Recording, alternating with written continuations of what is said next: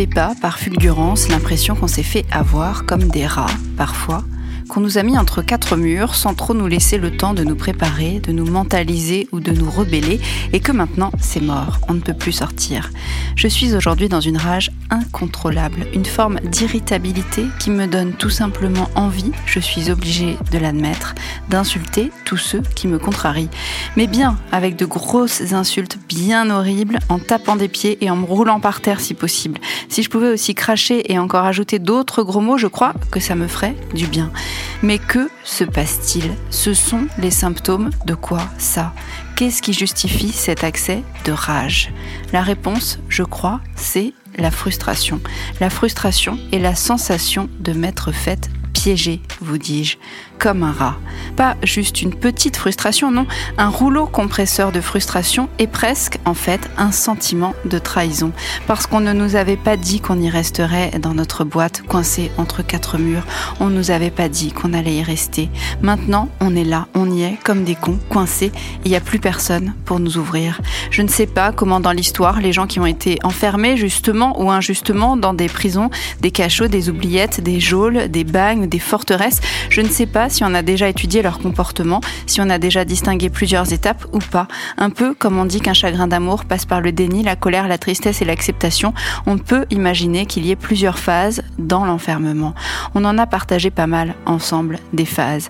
Et bien là, je sais pas vous, mais moi, je suis passée dans la phase où j'ai la haine. Clairement, on pourrait dire que j'ai les boules, mais ça ne révélerait pas assez le côté envie de tout casser.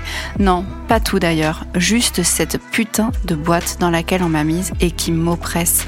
Un sentiment d'oppression, oui, claustrophobie même. Sentiment d'oppression d'autant plus grand qu'on ne voit pas d'issue et qu'on était persuadé qu'on allait pouvoir sortir rapidement et indemne, surtout, de cette mauvaise passe.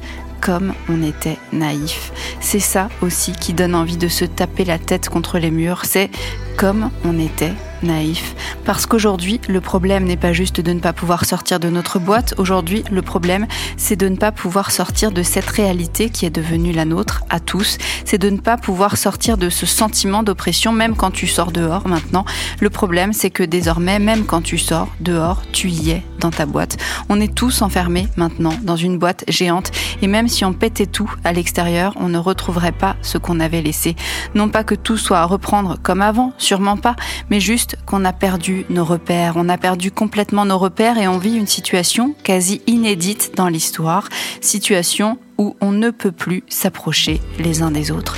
L'humanité n'a pu progresser que parce qu'elle pouvait s'organiser en groupe, en communauté, que parce que de tout temps l'union a fait la force. Et là, on est obligé de ne plus être ensemble, les uns avec les autres.